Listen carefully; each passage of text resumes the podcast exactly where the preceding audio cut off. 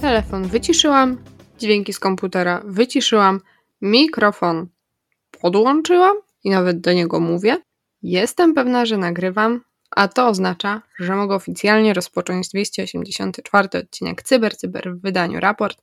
Z tej strony Ewa i mamy 9 listopada 2022 roku, a więc czas na kilka wiadomości z zakresu cyberbezpieczeństwa. Wybrałam dla Was pięć takich informacji, które wydały mi się najciekawsze i najważniejsze spośród wszystkich i co dzisiaj przed nami. Otóż Medibank potwierdza atak ransomware dotykający niemal 10 milionów klientów. Microsoft, VMware i Citrix łatają. Na początku roku rosyjski wywiad zhakował europejską placówkę dyplomatyczną. Nowy phishing Robin Banks. Pracownik Deloitte, który kieruje globalnym gangiem hakerskim. Uważam, że naprawdę nie ma na co czekać i zaczynamy. Australijski ubezpieczyciel zdrowotny Medibank potwierdził, że dane osobowe należące do około 10 milionów obecnych i byłych klientów zostały ujawnione w wyniku ataku ransomware. Warto tutaj wspomnieć, że Medibank jest jednym z największych australijskich prywatnych ubezpieczycieli zdrowotnych.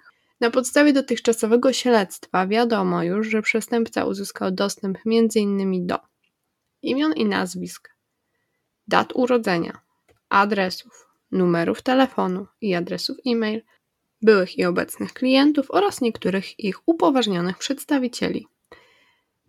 Tym zbiorze są również numery paszportów bez dat ważności i dane wizowe np. studentów zagranicznych. Dane o roszczeniach zdrowotnych dla około 160 tysięcy klientów Medibanku, a to z kolei obejmuje nazwę i lokalizację dostawcy usług, w którym klienci otrzymali określone usługi medyczne oraz kody związane z diagnozą i administrowanymi procedurami. Ubezpieczyciel mówi natomiast, że napastnicy nie uzyskali dostępu do danych kart kredytowych i danych bankowych oraz podstawowych dokumentów tożsamości, takich jak np. prawa jazdy, ponieważ nie zbiera ich z wyjątkiem jakichś tam wyjątkowych sytuacji. Firma wykryła atak ransomware 12 października i ogłosiła również, że cyberprzestępcom nie został i nie zostanie zapłacony okup za kradzież danych.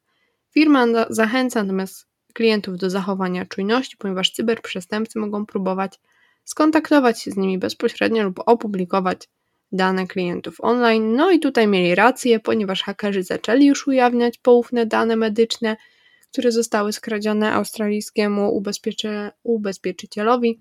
W tym wśród tych danych podobno są dane premiera. W każdym razie do szczegółów odsyłam do linku, który będzie zamieszczony na naszej stronie pod y, podcastem. Wtorek obfitował w sporo łatek. Przede wszystkim Microsoft miał swój Patch Tuesday i zdecydowanie miał co łatać, ponieważ 11 z 68 luk naprawionych w aktualizacji zostało sklasyfikowanych jako krytyczne. A to dlatego, że umożliwiają podniesienie uprawnień lub zdalne wykonanie kodu, co jest no, to, to są jedne z najpoważniejszych rodzajów luk. Jeden aktywnie wykorzystywany Zero Day został nawet wcześniej ujawniony. Wśród sześciu najpoważniejszych luk mamy m.in. błąd w zabezpieczeniach języków skryptowych systemu Windows, który umożliwiał zdalne wykonanie kodu oraz lukę w zabezpieczeniach związaną z omijaniem funkcji zabezpieczeń sieci web w systemie Windows. To także teraz załatano Zero Day Microsoft Exchange Proxy Not Shell. Od błędów nie jest wolny także Citrix, który zachęca klientów do zainstalowania aktualizacji zabezpieczeń dla krytycznej luki w zabezpieczeniach, która związana jest z obejściem uwierzytelniania w Citrix, Citrix ADC i Citrix Gateway. W określonych konfiguracjach te podane trzy luki mogą umożliwić atakującym uzyskanie nieautoryzowanego dostępu do urządzenia albo przykład przejęcie zdalnego pulpitu lub ominięcie ochrony logowania brute force. Użytkownicy tych wersji produktów, którzy sami zarządzają urządzeniami Citrix, muszą jak najszybciej przeprowadzić aktualizację do tej najnowszej dostępnej wersji, natomiast klienci, którzy mają Citrix, nie muszą podejmować żadnych działań, ponieważ dostawca już zastosował aktualizację zabezpieczeń. Warte odnotowania jest też to, że VMware naprawia trzy krytyczne błędy ominięcia uwierzytelniania w narzędziu zdalnego dostępu. Firma ta wydała aktualizację zabezpieczeń, które właśnie usuwają te trzy krytyczne luki, o których zresztą mówiliśmy już w CyberCyber Cyber Raport. Przechodzimy dalej. Mandiant śledzi APT-29, czyli rosyjską grupę szpiegowską sponsorowaną przez Służbę Wywiadu Zagranicznego od co najmniej 2014 roku. Niektóre działania APT-29 są również publicznie określane przez Microsoft jako Nobelium.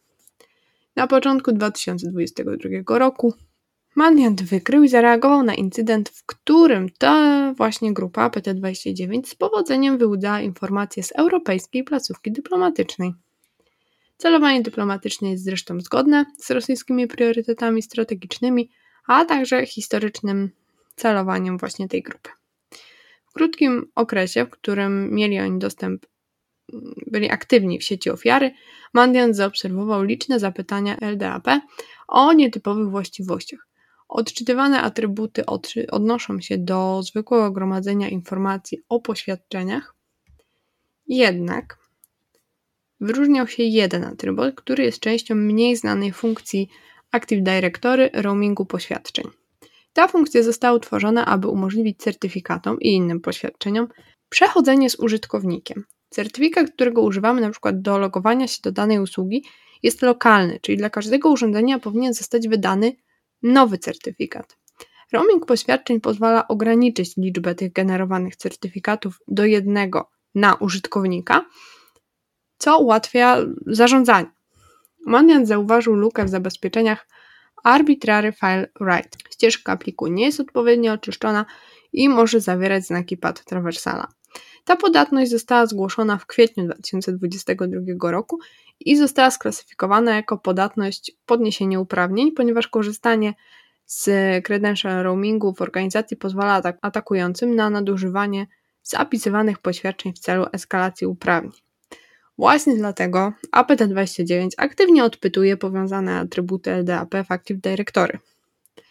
Mandiant zaleca organizacjom sprawdzenie, czy ten credential roaming jest używany w ich środowisku, a jeśli tak, no to żeby pilnie zastosowali poprawkę, którą opublikowali we wrześniu 2022 roku po zgłoszeniu podatności w kwietniu. Niemniej więcej na ten temat przeczytacie w całym raporcie Mandianta. Uważam, że jest on bardzo ciekawy i warto się z nim zapoznać.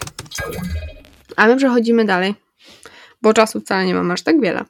Sporo jest usług as a service na przestępczym rynku, jest również phishing as a service i Robin Banks jest jedną z platform, która reprezentuje to i powraca do akcji z rosyjskim dostawcą usług i nowymi narzędziami, które ułatwiają omijanie środków bezpieczeństwa. IonNet po raz pierwszy napisał Robin Banks w lipcu, opisując grupę, która sprzedawała zestawy phishingowe cyberprzestępcom, którzy następnie wykorzystywali te narzędzie do kradzieży danych uwierzytelniających i finansowych osób m.in. w Stanach Zjednoczonych, Wielkiej Brytanii, Australii. Duża kampania w lipcu skierowana była m.in. na Citibank i Microsoft. Od tego czasu operatorzy Robin Banks przenieśli swoją infrastrukturę do DDoS Guard, jest to rosyjski dostawca usług znany z hostingu phishingu i innych działań cyberprzestępczych. Wraz ze znalezieniem nowego hosta, załoga Robin Banks podnosi poziom swoich usług, zarówno od strony ich bezpieczeństwa, jak i funkcjonalności, umożliwiając np. omijanie uwierzytelnienia dwuskładnikowego poprzez kradzież ciasteczek. Może się wydawać ironią to, że Robin Banks sam wymaga od swoich klientów skonfigurowania 2FA w celu zabezpieczenia ich kont całkiem interesujące. Operatorzy sprzedają swoje usługi za 1500 dolarów miesięcznie, co w porównaniu do poprzednich usług kosztujących około 200 dolarów za miesięczny dostęp jest sporą podwyżką. Czy warto? Na pewno nie, ale całkiem intrygujący news.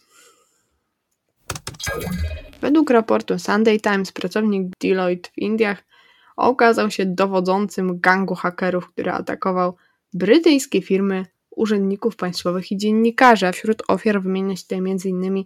Filipa Hammonda czy Michela Platiniego.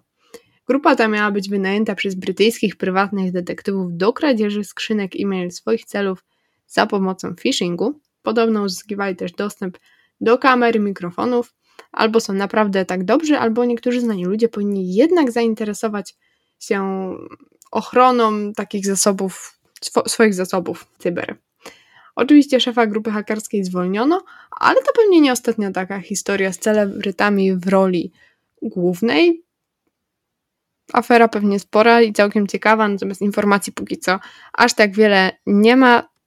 Być może się to jeszcze jakoś ciekawie rozwinie. Zobaczymy. I to, był ostatni, to, to była ostatnia wiadomość, którą dla Was przygotowałam. Jutro ostatni Cyber Cyber w tym tygodniu, a ja już się z Wami żegnam. Dzięki wielkie za dzisiaj i do usłyszenia.